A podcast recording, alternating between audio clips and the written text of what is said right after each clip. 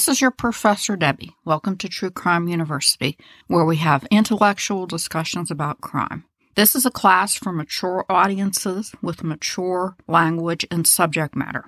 Our purpose is to learn about criminals, not glorify them, and my aim, as always, is education. Hello, class. How's everybody today? When we left off last week, it was the night of April 17th, 2013, and Autumn had just gotten home from working at the hospital all day. There are varied accounts of what happened next, but here's what we know for sure. Soon after arriving home, Autumn collapsed on the floor of her kitchen. In some versions, Bob says she was holding her head in her hands, and in some versions, he said that she said that she wasn't feeling good. Bob then called 911, and I have a little snippet of that conversation here. And if you listen carefully, you can hear Autumn moaning in the background. I'm gonna ask, I'm gonna ask you have her ask a couple questions, okay? So just hang on. They're already on the way as I'm, as I'm talking to you. I want you to get close enough to ask her three questions, okay? And tell me when you're ready. Yes. Okay. Ask, ask, okay. Ask her to smile. Smile, sweetie. No, she's just looking. She's Okay. staring. Was the smile equal on equal on She's grunting. No, she's grunting. Okay, that's fine. Okay, listen. Was the smile equal on both sides of her mouth? Mm-hmm. Yes, yes. She's the whole face is flaccid except for these big Okay, white was eyes. it, was it a normal smile? Was it off to one No, side? no, no smile. She's not smiling. Bob told the operator he thinks his wife is having a stroke, and you hear the operator telling him to ask her to smile. And if somebody is having a stroke, the muscles of their face will usually be lopsided. That's why he tells Bob, have her smile and tell me if the smile is equal or if it's she's just smiling on one side of her face. Then he tells the dispatcher that he wants her taken to UPMC Shadyside, which is strange because, first of all, the dispatcher has nothing to do with where she's going to go. And it's also strange because this particular hospital is 1.1 mile from their house, whereas Presby, where Autumn just came from, is only half a mile. And it also has a level one trauma center, which Shadyside doesn't. And surely Bob would have known that. 12 minutes later, an EMT and a medic come into the kitchen to find Autumn on the floor unresponsive. According to Bob, she suddenly collapsed after saying she had a headache. And their names are Steve and Jared. Steve would later say that he noticed a big Ziploc bag of white powder on the counter, which Bob said was creatine. At the trial, Jared, who was the medic, testified that her blood pressure and pulse were adequate at first, but a few minutes later, quote, started to tank. She went from breathing normally to breathing very fast. And Jared said, quote, that signifies something seriously neurological is going on, whether it is a stroke or a head bleed. At this point, I knew that it is time to go, end quote. And in EMS lingo, when you're at a scene with a patient, you have two options to do. They're called stay and play, which means the person doesn't seem to be in any immediate danger. You can stay for a while, check their vitals, maybe get a little bit medical history, try to find out some more about what's going on. The other option is called either load and go or shit and get, which means the person's going, another term we use, it's not very nice, going down the shitter, which unfortunately Autumn was. And you got to hurry up and get him on the ambulance. Jared said that she was crashing. Her pulse and blood pressure were rapidly declining. So they raced the half mile to Presby. They didn't have time to do anything but start an IV. And there's a photo that I have on my Instagram. It's from the one of the many security cameras there of her being pushed into the ER at 12:21 a.m., an hour after she left. If you can tell, I know the image is kind of blurry, but her head is kind of contorted, it's kind of twisted up. So they rush her to a treatment area and they're met by emergency resident Dr. Andrew Farkas, and he's going to be her main doctor from now on. He noted that her eyes were glassy. She was struggling to breathe, which is what we call respiratory distress. She was taking shallow breaths. Her heart rate was in the low 40s, and what it should be is like anywhere between 60 and 100. Her blood pressure was 48 over 36, and average is like 120 over 80. The only kind of response that she's giving is her pupils are reactive. And what that means, you know how a doctor or nurse or somebody shines the light in your eye? What they're checking for is to see that your pupils react equally. When you shine a light in your eye, your pupils are supposed to constrict. If they don't, or if one constricts and the other one doesn't, there's something wrong with your brain. So we got nurses, techs, everybody rushing around trying to help Autumn. At some point, they realize that it's one of their own doctors. So everybody's like, oh shit. They put in another IV trying to raise her blood pressure. Her respirations are now four, four breaths per minute. They're supposed to be 16, which means she's breathing at one quarter of the rate at which she should be. They put her on a ventilator because she can't breathe for herself adequately, adequately at this point. And at this point, the doctors notice that her pupils are now what we call blown, which means they're no longer reacting to light. And Autumn was so skinny. She was five seven and weighed 107 pounds. They were having trouble getting blood out of her arm. So they tried her femoral artery, you know, the one in the leg. That, that didn't work. Eventually, they got it, uh, they got it out of her jugular vein, which is in her neck, using ultrasound. And write this down or remember it because it's very, very important. When the blood came out, they were shocked to notice that it was bright neon red, which Venous blood is like a, a darker, almost a brownish. I'm sure if you've had blood taken, they take it from a vein and you can think of, of the color. Well, this was like a neon sign. And they're like, um, something's not right. Did we hit an artery?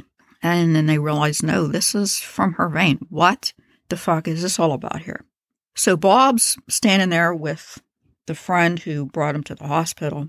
And he's talking to different people, and somebody overheard him say, quote, She really enjoyed what she was doing.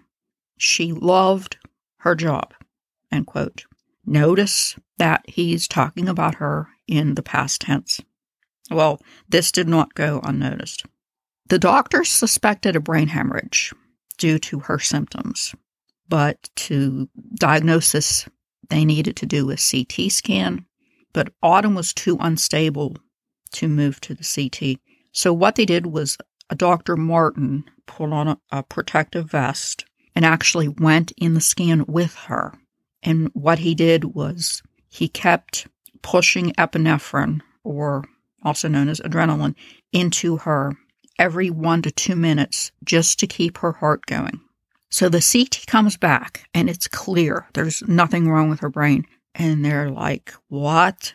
All the other tests that they've done have come up empty, nothing wrong. So they call an intensivist. This is a person or a doctor who works with intensive care patients.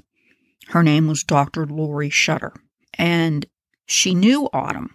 And she later made the exact quote What the fuck could have happened to Autumn? End quote.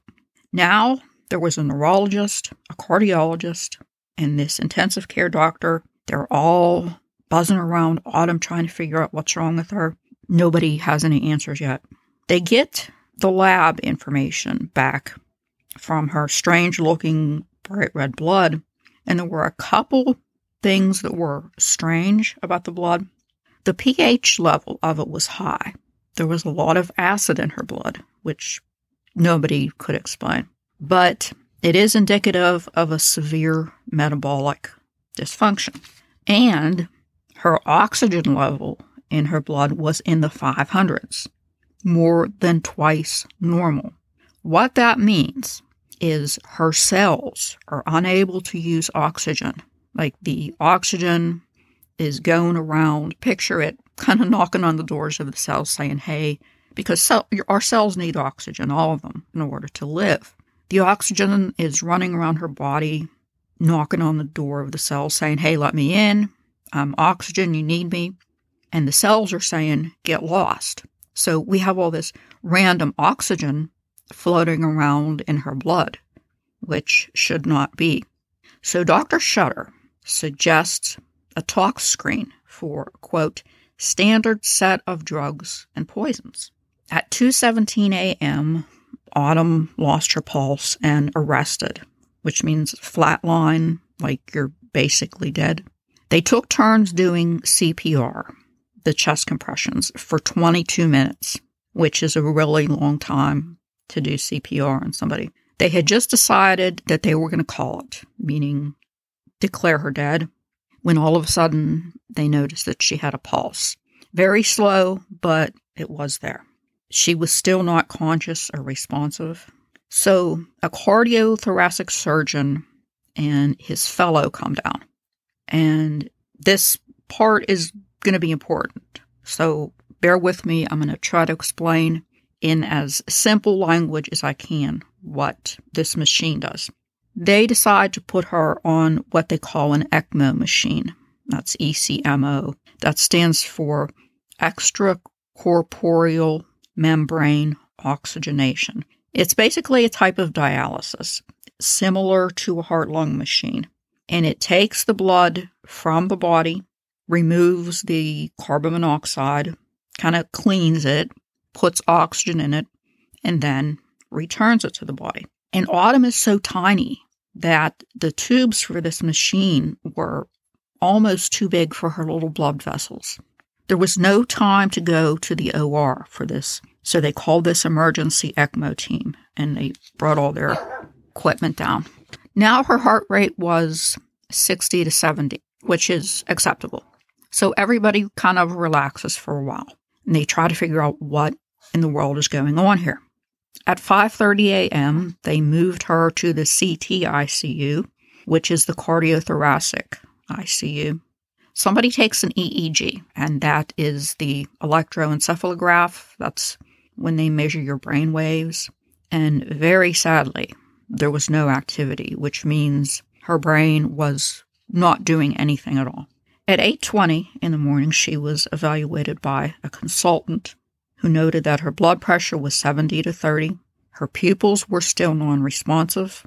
She had no gag reflex, no response to painful stimuli, and he said that her chance of a meaningful recovery were less than 4%. So a doctor, I, I know there's so many doctors here, but you don't, you don't have to remember them or anything. Dr. Rittenberger, who was on the post cardiac arrest team, described her symptoms to one of his colleagues who worked in, in the ER.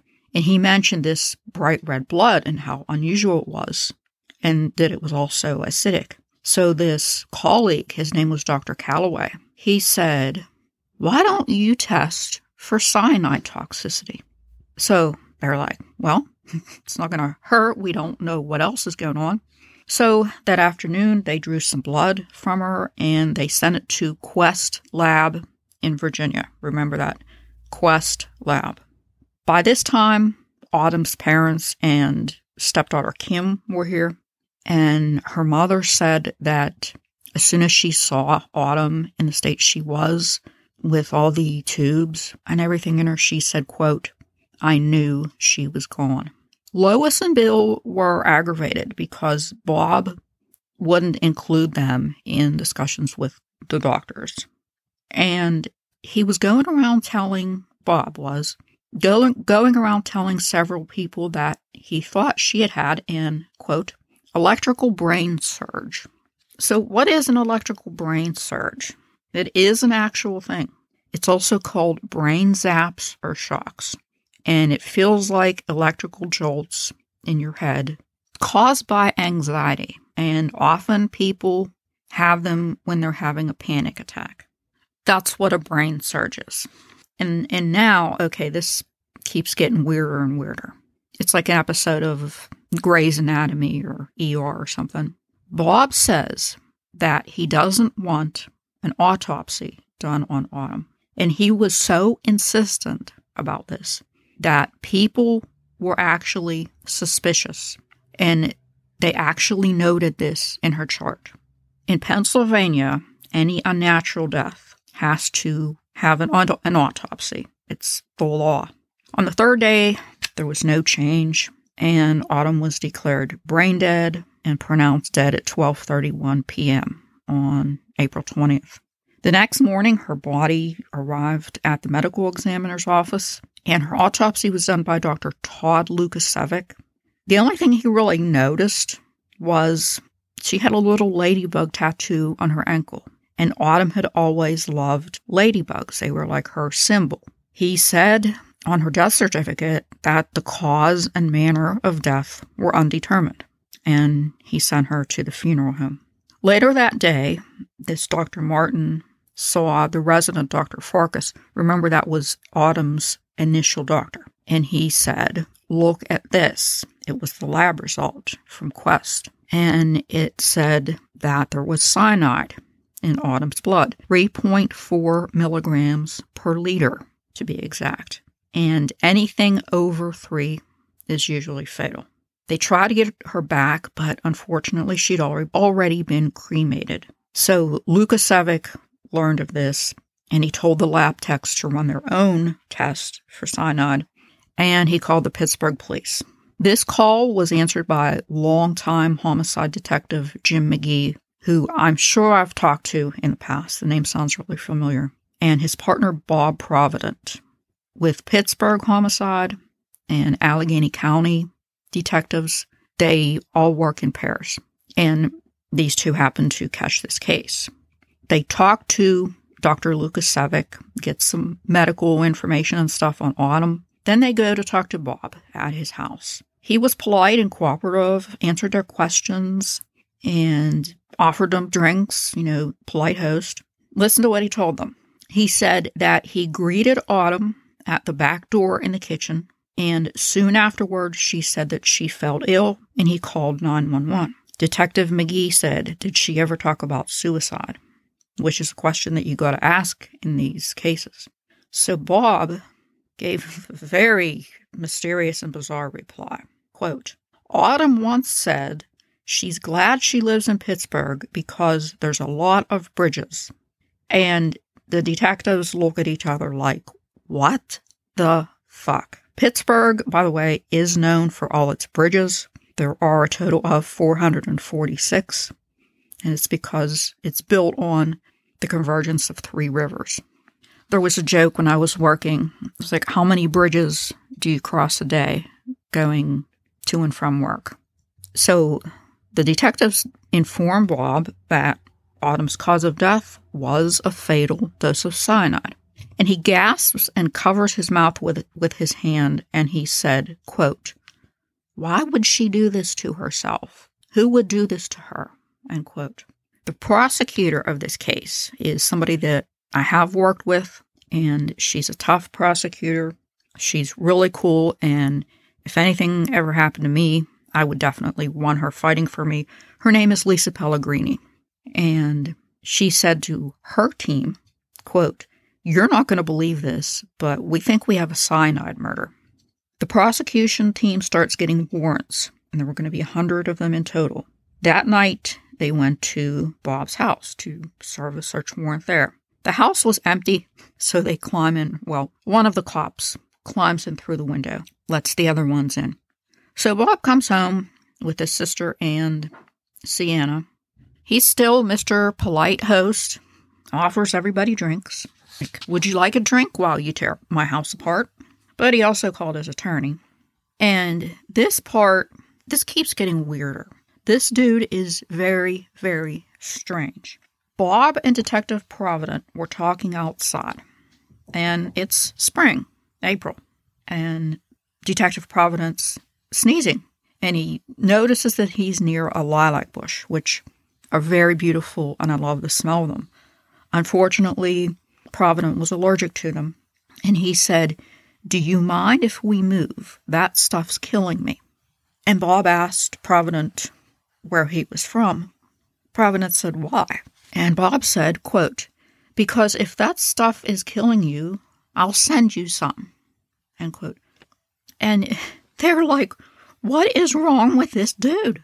They thought that was a very strange joke to make, especially from a guy whose house is being searched by the police in the homicide investigation of his wife. And they also noticed, because they're detectives, they noticed that everything he said was calculated, like he always wanted to be in control of everything. The next day, they, they search more things.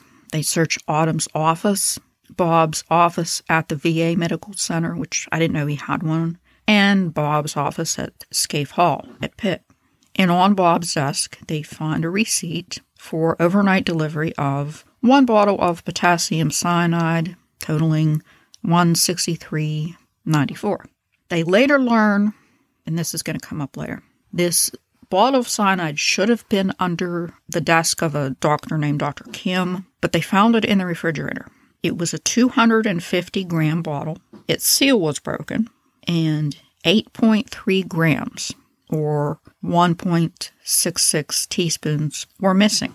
They took it to the crime lab along with computers, glass vials, and creatine. The detectives talked to Autumn's friends, and they all say she would never kill herself. Her career is on the rise. She loves being a mother. She loves Cece. And in Bob's home office, they find a shredder. And they're like, hmm. They dig through the uh, the bucket, you know, that catches all the, I guess, shredded paper. They find a shit ton of paper in there and they take it with them. And another interesting thing to note is the team that searched the house is headed by a female detective. And she happens to have two male detectives with her. Even though the female is the lead detective, Bob always addresses everything to the dudes. Because, as I'm sure we know by now, he is a male chauvinist. His attorney was Bill Difenderfer, and he's practiced law in Pittsburgh for over 30 years. He likes high profile cases like this one was. Bob told him he was going to take Sienna and move to St. Augustine, Florida, with his sister. So Lisa Pellegrini gives her interns all this shredded paper. She's like, go to it. They work in the grand jury room, and it was like a giant, annoying jigsaw puzzle trying to put all these strips of paper together. Can you imagine? I have a headache just thinking about it. But they did. They worked diligently. And what they found is that they were printed letters. There was one to Diane, who's Bob's sister. There's one to Kim, his daughter, Michael, his son, and one for Sienna. And they're too long to read to you, but basically they were goodbye letters. And it looked like Bob had planned to kill himself, and these were like the uh, the suicide letters, if you will. He does say, I have a, couple words from it. I'll read you. Quote, I no longer have the strength to carry the weight of losing her. It has been too great a weight for me to carry. Please, all of you, care for Sienna. I am so sorry for not physically remaining in your lives. I'm with Autumn. So as soon as Lisa Pellegrini saw the letter, she said, quote, Holy shit, now I know he did it. There's case law on it, consciousness of guilt, end quote. The ME changed the manner of death to homicide, and the team spent days working on an affidavit of probable cause to arrest Bob. On July 24th, the arrest warrant was signed. Bob was still at his sister's house in St. Augustine, so the prosecution team and the detectives let the law enforcement down there know that they're going to come and get him. So the next day, the prosecution team, the detectives, with Bill and Lois, because they have an order to have Cece stay with them. All of these law enforcement agents converge on Diane's house. Diane, needless to say, was kind of disturbed, and she called her attorneys. Bob wasn't there. He was on his way back to Pittsburgh. So after a bunch of phone calls and drama, Sienna was happily given to her grandparents, and Lisa calls the defense attorney Difenderfer, and she get she's all pissed off. One thing you don't want to do is piss off Lisa Pellegrini. And she said, "Where is he?" And he goes, "He's on his way to Pittsburgh. When he gets here, he'll turn himself in." And Lisa said, "Quote: He doesn't get to dictate. Now he's a fugitive. Don't play this game with me. Tell him to pull over and tell us what mile marker he's at, and we'll come get him." End quote. So she puts out a national bolo, you know, be on the lookout for Bob. And at 5:52 p.m., the West Virginia State Police receive this. So they're like, "Okay, we're going to set up a trap for him." They had one car sitting at the median, and their license plate technology alerted them because they in the bolo was his license plate number. It alerted them that he just went through a toll booth in Beckley. So a bunch of troopers stop traffic and block him in. Bob is panicking and having a fit. I would have liked to see this. He calls Difenderfer and he goes, quote, There's police all around me. Oh my God, Bill, there's a bunch of them. End quote. And Difenderfer goes, Just pull over. So he was taken into custody and held four nights until he had an extradition hearing, at which he waived extradition and he was taken back to Pittsburgh. He was booked into the Allegheny County Jail on one count of criminal homicide. I have the affidavit here, and I'll read you select parts of it because it said what the prosecution thought the motive was. Quote Investigators have discovered evidence that shows within weeks of the victim's death, Ferrante confronted the victim three times as to whether she was having an affair. Evidence has been uncovered that reflects that the victim intended to have a conversation with Ferrante and that Ferrante would, quote, not like the discussion. The document, which identified the witnesses by number instead of name, included the statements from Tom McElrath about his conversations with Autumn and her plans to leave her husband, as well as statements from Farkas, her initial treating physician. He was identified as witness number one. Witness number one, who was present at Presbyterian Hospital, reported that Ferrante's reaction upon seeing the victim on the exam table seemed fake and like, quote, bad acting. Witness number one said that in his 10 years of experience in the medical field, he has never seen anyone act the way Ferrante did. He reported that Ferrante began speaking about the victim in the past tense while the doctors were still actively treating her. Witness number three, who was present in the hospital that night, reported that Ferrante began asking about whether an autopsy should be performed before the victim was pronounced deceased. Witness number three reported that Ferrante said he did not believe an autopsy would help because any toxins in her blood would have been washed out. Witness number three found it strange that Ferrante would be talking about toxins being washed out of the victim's blood. End quote. And I'm going to interject. Remember, this is when Autumn was still alive. This was way before her blood had tested positive for cyanide. Nobody knows about the cyanide yet. Yet here's Bob sitting here talking about toxins. Uh, red flag, anybody? And based on that information, the prosecution was able to get an arrest warrant for Bob, mainly based on his shady behavior in the hospital. Bob's attorney, Bill Difenderfer, said that this case made him nervous because he'd never had a case with so much medicine and chemistry or so many expert witnesses. He spent more time visiting Bob in the jail than he'd spent with any other defendant. And what was going on during all those visits was pretty much Bob was teaching his attorney science. In the meantime, the, prosecutors were doing their part to learn about cyanide poisoning. They researched cases, they called other prosecutors and medical examiners.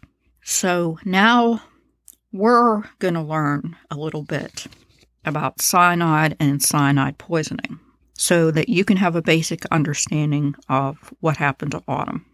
Potassium cyanide, abbreviated KCN, is a colorless crystalline salt. It looks like sugar. It's used in gold mining and electroplating, and it's found naturally in foods like almonds, lima beans, and spinach. Also in some medicines like Celexa and Tagamet. High exposure causes headache, confusion, dizziness, anxiety, pounding of the heart, and eventually unconsciousness and death. Symptoms can appear from several seconds to minutes after exposure. And the person can have difficulty breathing, which is called respiratory distress, seizures, loss of consciousness, cardiac arrest, all of which Autumn displayed that night. Cyanide poisoning is hard to diagnose. Its symptoms are similar to those of carbon monoxide poisoning, which is, needless to say, a lot more common. And the appearance of cherry red blood may be the only clue. This is caused by the excess oxygen in the blood. Cyanide has a short half life, meaning that a tox screen needs to be done fast if you're going to catch it in the blood. There is an antidote for it if it's caught in time. Poison as a murder weapon is pretty popular in those mystery dinner theaters and Agatha Christie books, but very rare in real life. In the United States, one half of 1% of murders are from poison, and that includes all poison. If you were going to say cyanide, that would be even a smaller part of that. The most famous case is the 1982 mass poisoning of Tylenol, and the mortality rate from cyanide is 95%. Cyanide has historically been a popular weapon with poisoners because it is so fatal. It's hard to diagnose and it's hard to recover from.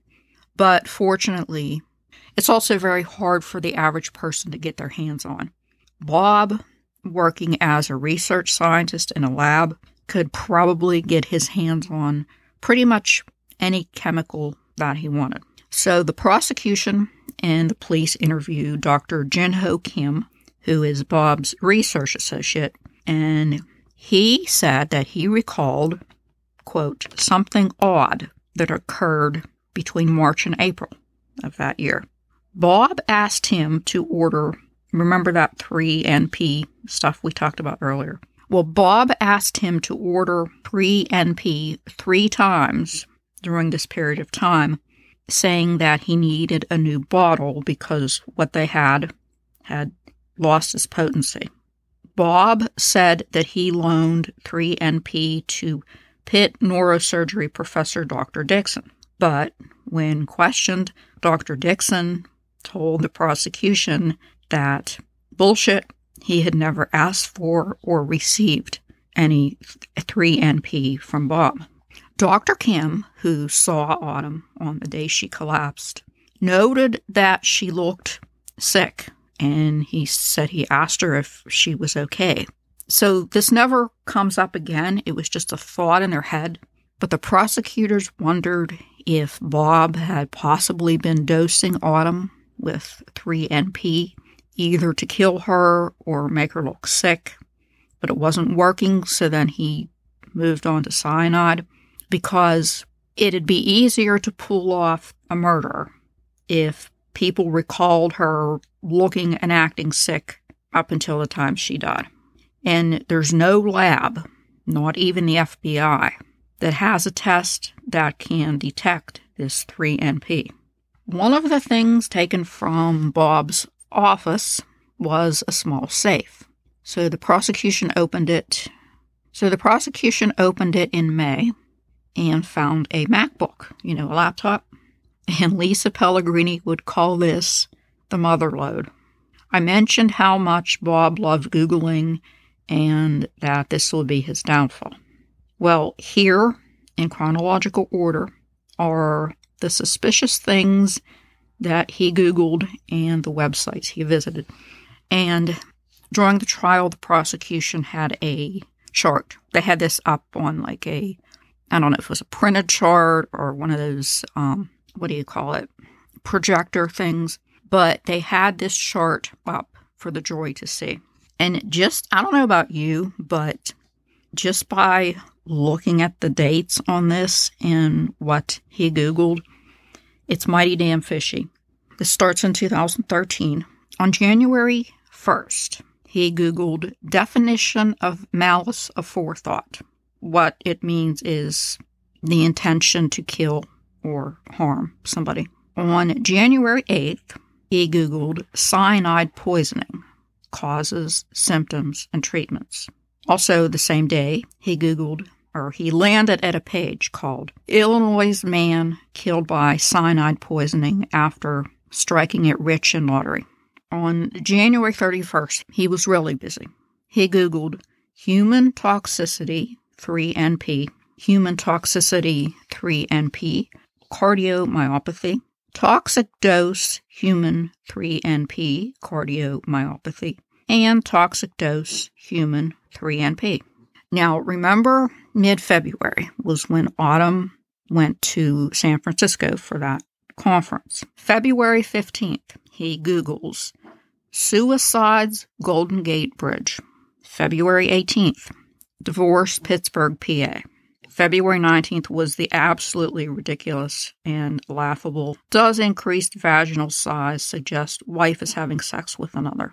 February 23rd, he looked up McElrath Thomas Frederick. That's the doctor friend of Autumn who he thought there was something going on with. April 14th, he Googled potential Cyanide Neuroscience Project. April 17th, this is the night that Autumn's going to collapse. But before that, during the day, he Googled hospitals near Nemacolin. So, what Nemacolin is, it's a luxury resort area a little bit south of Pittsburgh. And I did read something that said that they were going to go there for a nice weekend, like a getaway. So apparently, he wanted to know about the hospitals near this resort in case, I guess, something happened to his wife. Okay, so at this point, Autumn is in the hospital fighting for her life. And on April 22nd, he looks up medical examiner toxicology report. And then, how would you test for potassium cyanide? Then, how would a coroner detect when someone is killed by cyanide. April 23rd, acute cardiopulmonary failure metabolic acidosis cause. April 25th, this is a big one, I think. Would ECMO or dialysis remove traces of toxins or poisons? The answer, by the way, is yes. On the 26th, he Googled creatine and cyanide. And the last one which is very suspicious, was on May 1st.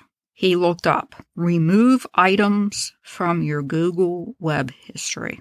And I don't think anybody looks that up unless they're trying to get rid of something. And second of all, how dumb is he? He has an MD and a PhD. And I just have a PhD, so I'm not as accomplished as him. But even I know that you can never really delete something, that no matter how, how hard you try, your search history can always be found. Can always be found. This is just a funny little anecdote here. In August, Lisa Pellegrini, Kevin Chernosky, who was member of the prosecution, and the two detectives, McGee and Provident, all drive to Boston to interview Autumn and Bob's colleagues. And on the way back, the song Bad Moon Rising by Creedence Clearwater Revival comes on the radio. And there's a line that goes, There's a bad moon on the rise. So they were singing to this song, and somebody got the idea to change the verse.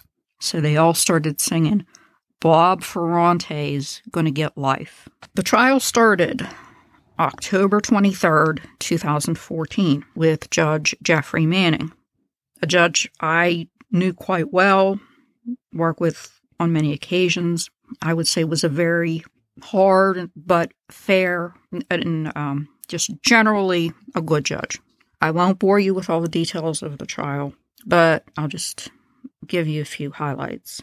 In her opening statement, Lisa Pellegrini said, quote, This defendant loves his computers. Love, loves, loves his computers. He Googles everything. You are going to hear in January of 2013, he starts Googling cyanide poisoning. Then he starts Googling an individual. That's Dr. McElrath. His background. The person he is jealous of. And I, I like this quote especially. All along, this defendant, the evidence will show, thinks he is smarter than everybody. So, what the issue came down to, what the jurors had to decide pretty much was did Autumn die from cyanide or from something else? The defense tried to plant the seed in people that Autumn had been suffering from migraines and fainting spells. So, if she did happen to just one day drop over dead, which she did, it wouldn't be so odd because she had been acting sick. Bob claimed that he ordered the cyanide because he had just started a research project involving turning the skin cells of ALS patients into stem cells, then treating them with a toxin, which, as you can guess, would be cyanide. However, his partner, Dr. Kim, testified that they had no new projects involving cyanide planned. Dr. Kim also said that he put the cyanide under his workbench, but the next time he saw it, it had mysteriously walked itself into the refrigerator, unsealed itself, and 8.3 grams were missing. He then told the lab administrators, who told the Pitt police. Another thing that the defense tried to argue was Quest Lab. Remember, that's the lab I mentioned earlier. They came up with two different levels of cyanide. First, it was 3.4, then it was 2.2. So, in a way, you can say that their defense was based around the idea that Quest Lab fucked up. They really threw Quest under the bus. They had a dude from Quest testify, and Quest even brought their own attorney. As the prosecution pointed out, however, whether it's 3.4 or 2.2, it doesn't matter. There shouldn't be any cyanide in her system, and either level would have killed her. Then Detective Weibel of the DA's office read those suicide letters that I told you about. Remember that uh, they put together from the shredded paper. And while these were being read, Bob clasped his hands under his chin and cried quietly. So, this trial pretty much came down to a battle of the experts. The prosecution expert was Dr. Christopher Holstege from the University of Virginia, who had written a chapter on cyanide in a toxicology book. He played an 85 second animation to the jury to demonstrate what cyanide did to the body. And he said, quote, it is the inability of being able to utilize oxygen. End quote. Remember when I told Jens about the high level of oxygen in Autumn's blood and they couldn't figure out what was causing that? That's what was causing that. The cyanide basically makes your cells, all the cells in your body, unable to utilize oxygen. So it doesn't have anywhere to go and all it does is basically float around in your body looking for somewhere to go. So, death from cyanide is pretty much like suffocation. It sounds like a horrible way to die. The defense tried to counter with their experts, and Their star witness was Dr. Cyril Wecht. You may have heard of him. He's written several books. He was the county coroner of Allegheny County for a very long time. He said that he believed that Autumn's cause of death was undetermined. Then Bob testified, which is pretty unusual. Usually, you don't see defendants take the stand unless they're either A, innocent, or B, really cocky. In this case, it was B. This is what he said about the night that Autumn came home and collapsed. And listen carefully. He said he was upstairs with Sienna when he heard Autumn come in and he didn't hear her say hello, so he went down downstairs. He said, quote, I was there in the kitchen and said, Hi, hon, love you. She gave me a peck on the cheek and fell to the floor on her knees. She said, I feel like this happened the last time I was in church. I kept saying to her, Hun, are you okay?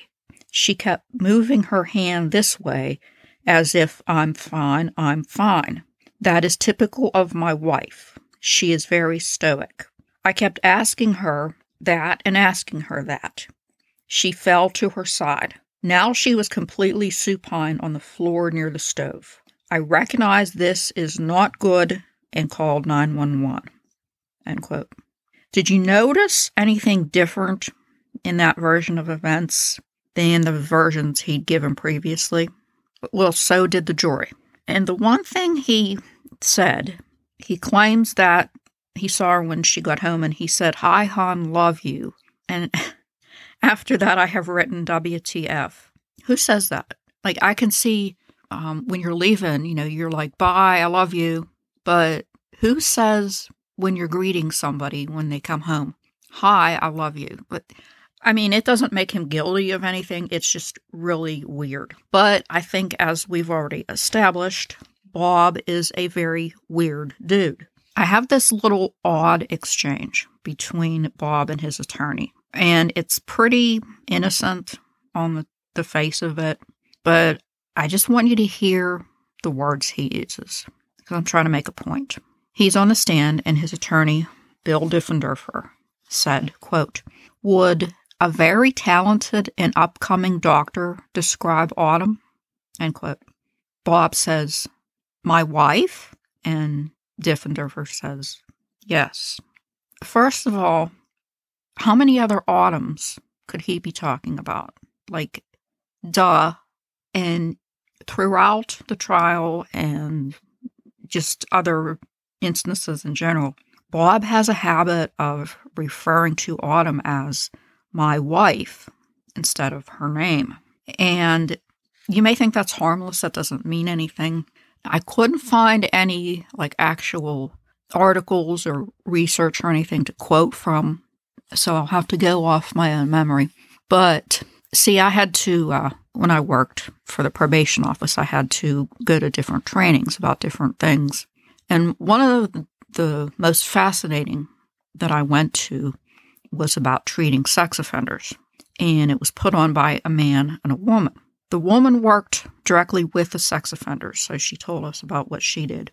The guy worked with men who were domestic abusers. And he told us, and it just stuck with me, it stuck in my head.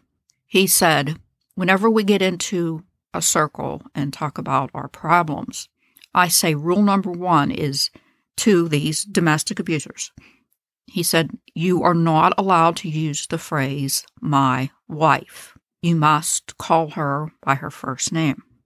And he said the reason for that was that constantly referring to somebody as my wife or my husband is like a ownership thing. It's like treating them as a or referring to them as a possession rather than a human being. And I noticed throughout my research that Bob says my wife an awful lot.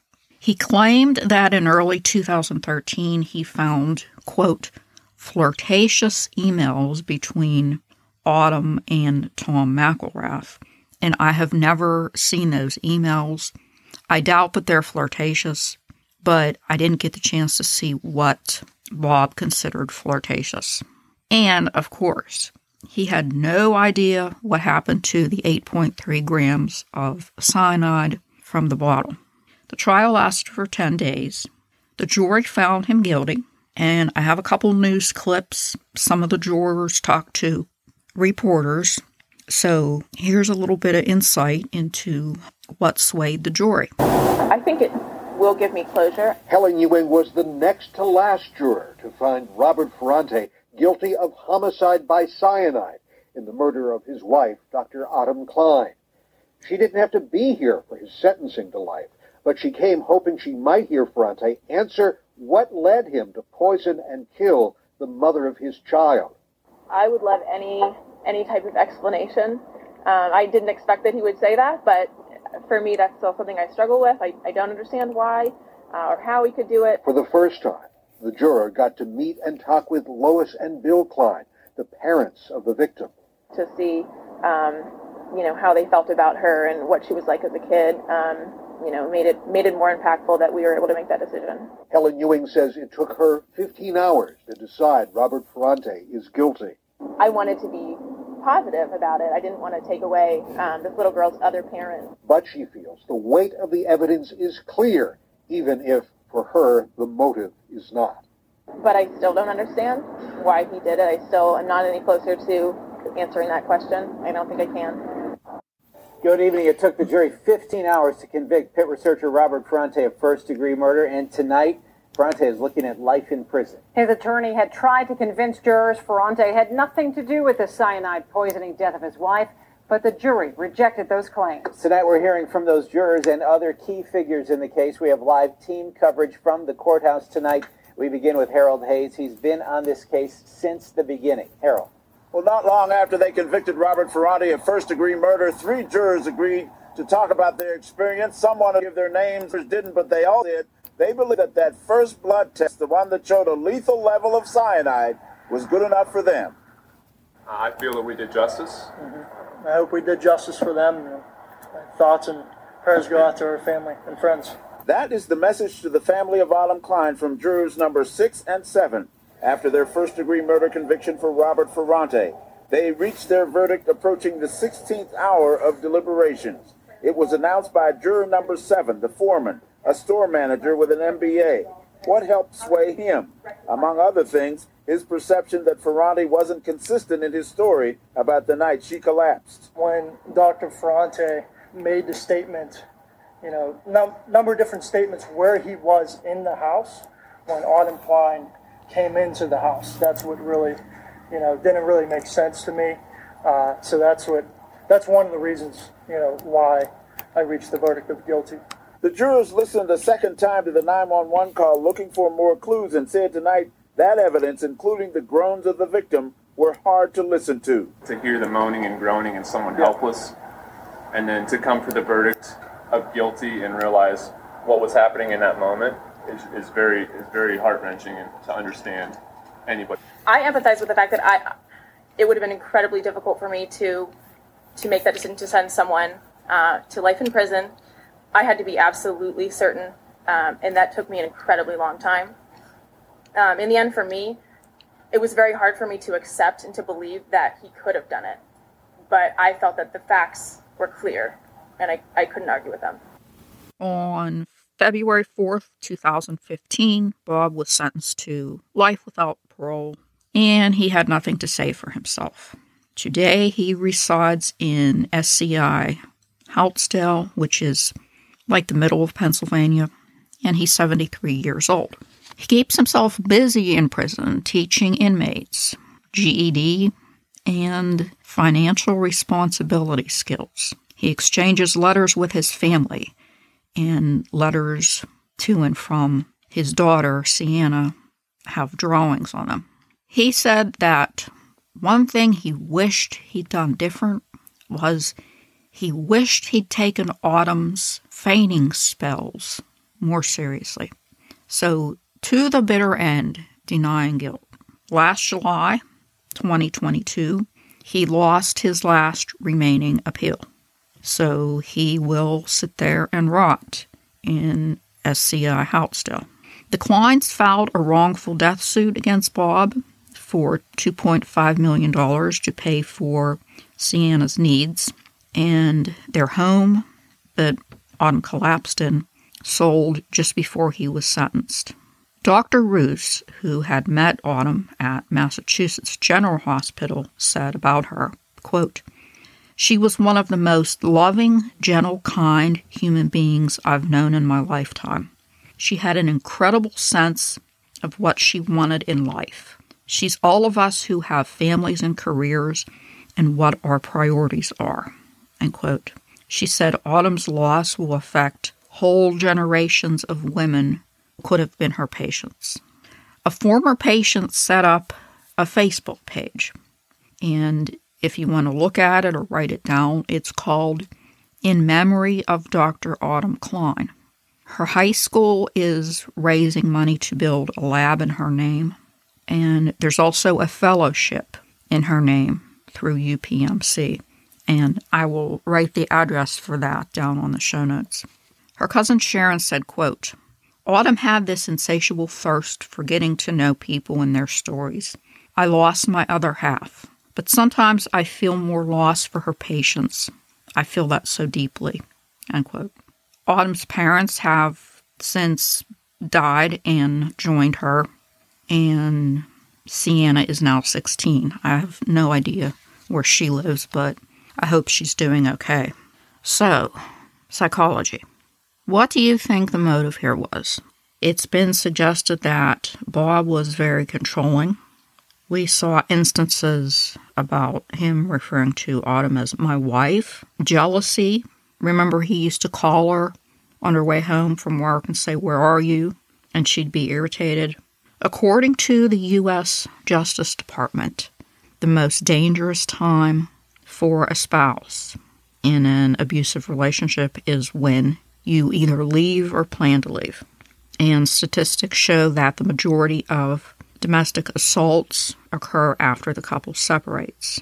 Wendy Mahoney, executive director for the Mississippi Coalition Against Domestic Violence, says, quote, Domestic violence is all about power and control.